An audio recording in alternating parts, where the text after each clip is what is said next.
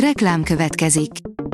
Ezt a műsort a Vodafone Podcast Pioneers sokszínű tartalmakat népszerűsítő programja támogatta, mely segít abban, hogy hosszabb távon és fenntarthatóan működjünk, és minél több emberhez érjenek el azon értékek, amikben hiszünk. Reklám hangzott el. Lapszemle a nap legfontosabb híreiből. Alíz vagyok, a hírstart robot hangja. Ma május 16-a, Mózes és Botond névnapja van. Július 1-től élőben kell bejelentenie a halsütőnek és a lángososnak is, mit és mennyit esznek a vendégek, írja a Telex. El tudja képzelni, hogy egy forgalmas büfésnek valós időben ki kell választania egy applikáción, hogy éppen miből mennyit ad el a vendégeknek, és azt beküldeni a NAV-nak és a KSH-nak.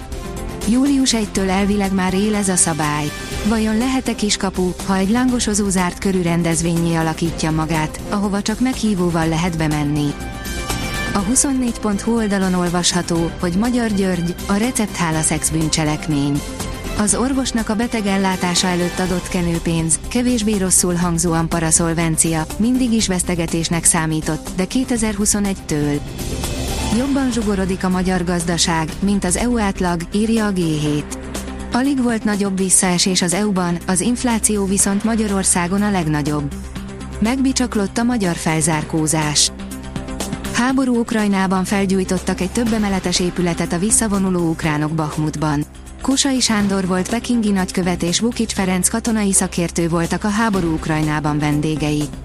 Műsorvezető, Ferkó Dániel, áll a Hír TV cikkében. Megmutatták a rendőrök az új trafipaxok titkait.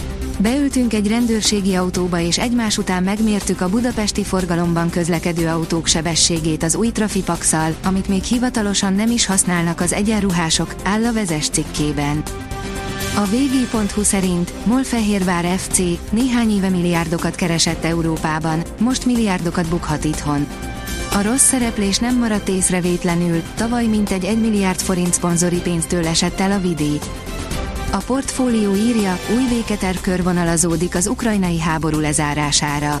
Cyril Ramaphosa, a Dél-Afrikai Köztársaság elnöke kedden bejelentette, mind Vladimir Putyin orosz, mind Volodymyr Zelenszky ukrán államfő beleegyezett abba, hogy fogadja afrikai vezetők egy delegációját, hogy egy lehetséges béketervről tárgyaljanak, írja a Reuters. A háború elejé csúcsra ért az orosz olajexport. A szállítmányok 80%-a Kínába és Indiába megy. Indiából aztán finomított olajként folyik be Európába, írja a 444.hu. A napi.hu írja, az Orbán kormány nem hajlandó pénzelni az ukrán hadsereget.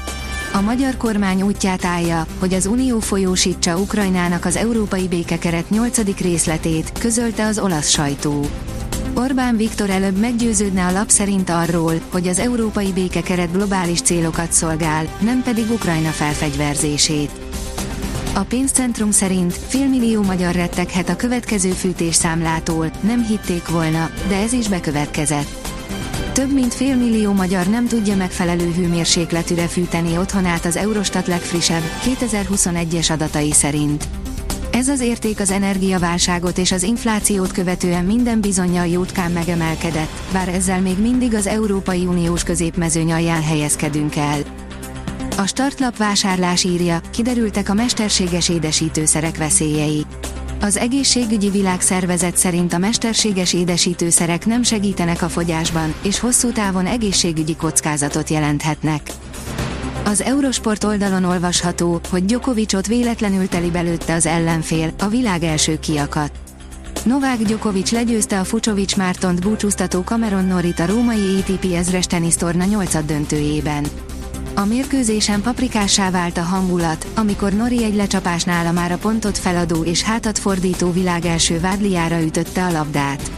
Djokovic nem volt boldog. A korábbi DVTK légiós edzőként a Premier League előszobájában jár. Bizonyára sokan emlékeznek rá, hogy bő egy évtizeddel ezelőtt a Diós Győr labdarúgó csapat a spanyol játékosok szerződtetésével próbált erősíteni. Az akkori armadából José Juan Luke és Francisco Paco Gallardo is klublegenda lett, Fernando Fernández pedig később vezetőedzőként is dolgozott a klubnál, írja a büntető.com. A kiderül oldalon olvasható, hogy árhullám vonul le a Dunán és a Dráván. A Duna vízgyűjtőjén már több, mint egy hete szinte megállás nélkül esik az eső, amelynek hatására a folyók vízszintje növekedésnek indult. A Hírstart friss lapszemléjét hallotta. Ha még több hírt szeretne hallani, kérjük, látogassa meg a podcast.hírstart.hu oldalunkat, vagy keressen minket a Spotify csatornánkon, ahol kérjük, értékelje csatornánkat 5 csillagra. Az elhangzott hírek teljes terjedelemben elérhetőek weboldalunkon is. Köszönjük, hogy minket hallgatott!